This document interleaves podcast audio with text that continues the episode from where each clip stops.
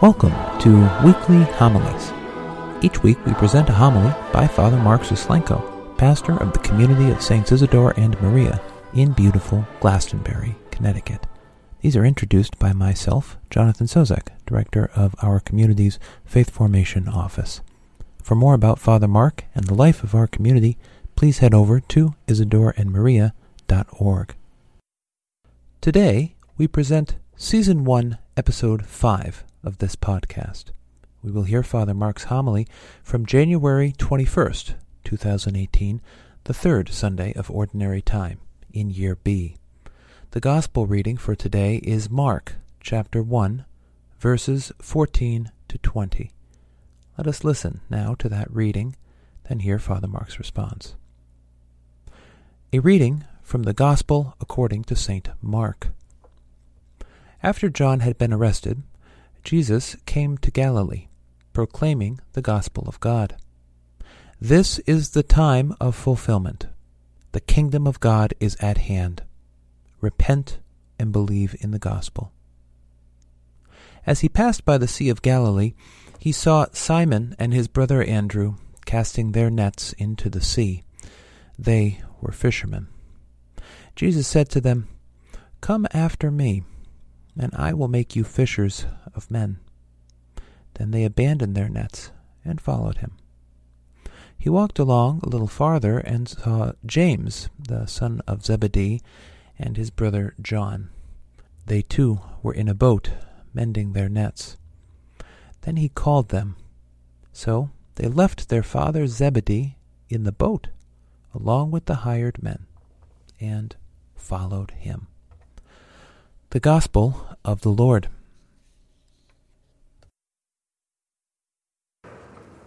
One of the more wonderful privileges I have as a priest is to have the ability to listen to people's stories. I'm continually amazed at some of the burdens that people carry, the burdens that they're asked to overcome the suffering of a human heart. In many cases, it would be easy to give up hope, to fall into despair, or become bitter. But so many folks seem to have an ability to rise above and beyond what life has given them. We all know that change is inevitable.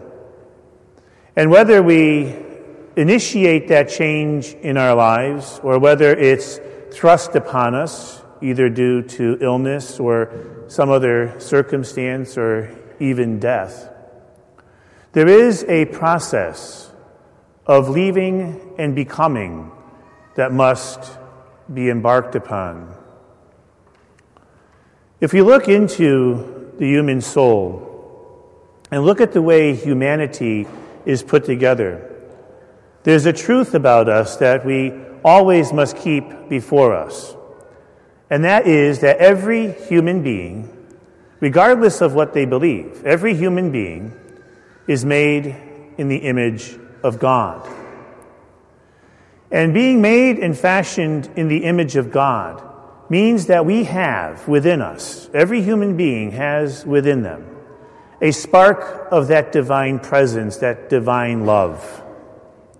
And it is the spark of the divine presence that gives us the inward gifts that are necessary to then reach out and know not only our Creator, but also how to be the best human being we can be. All of us, regardless of what our life situation is given us, has the desire to see it get better. We also have a desire to see our world get better, to bring healing, compassion, and help. We see this happening time and time again when people respond so generously to times and moments of crisis. There is this inward need to see things get better. As we deal with the things that life gives us, as we deal with even the change that we bring on ourselves, we find ourselves moving in a way that really can draw us closer to God if we name it properly. Because underneath all of the coping mechanisms that we have for dealing with our life situation are three gifts that God gives every human being. Three gifts. Regardless of whether we believe or not, three gifts faith, hope, and love. Faith, hope, and love. As I look at folks who have done incredible things with insurmountable odds that have been thrown at them, the story always comes back to those three elements, whether they realize it or not faith, hope, and love. Every one of us has a need to receive those things. How many times in our prayer have we said to God, Lord, increase my faith? Lord, let me have hope. Or Lord, increase my love. Not only do we have a need to receive them, but we also have a need within us to give them away, to share them with another person. How many times in our life have we met folks who are struggling, and we became for them a model of faith? Or somebody who was in despair, and we became for them a model of hope? Or someone who was hurting, and we became the voice of compassion and love. We're hardwired for this. And so, true meaning in life, true meaning, in a sense of who I am in relationship with the God who is calling me, is really found in this mutual exchange of those three gifts. As we receive them and give them back faith, hope, and love that is what builds up the soul. That's what nourishes within. And that's what lures us and attracts us because we all know one thing we can't predict the future. And we do not know today what tomorrow is going to bring. We can assume it's going to be okay, but we can find ourselves very surprised and asked to deal with something that is very challenging and difficult. What's out there, the stuff of life, isn't going to help me do that. It's what's in here. And God's call, God's voice, echoes in every human heart, calling them to embrace love, to embrace life. Jonah, Andrew, Simon, James, and John all received a call. They all had very comfortable lives, no need to change anything. But they responded and left all they knew behind and ventured out. I am most confident that neither one of them knew what the future was going to bring or what they were really being asked to do. But that spark of the divine which was ignited in them propelled them forward.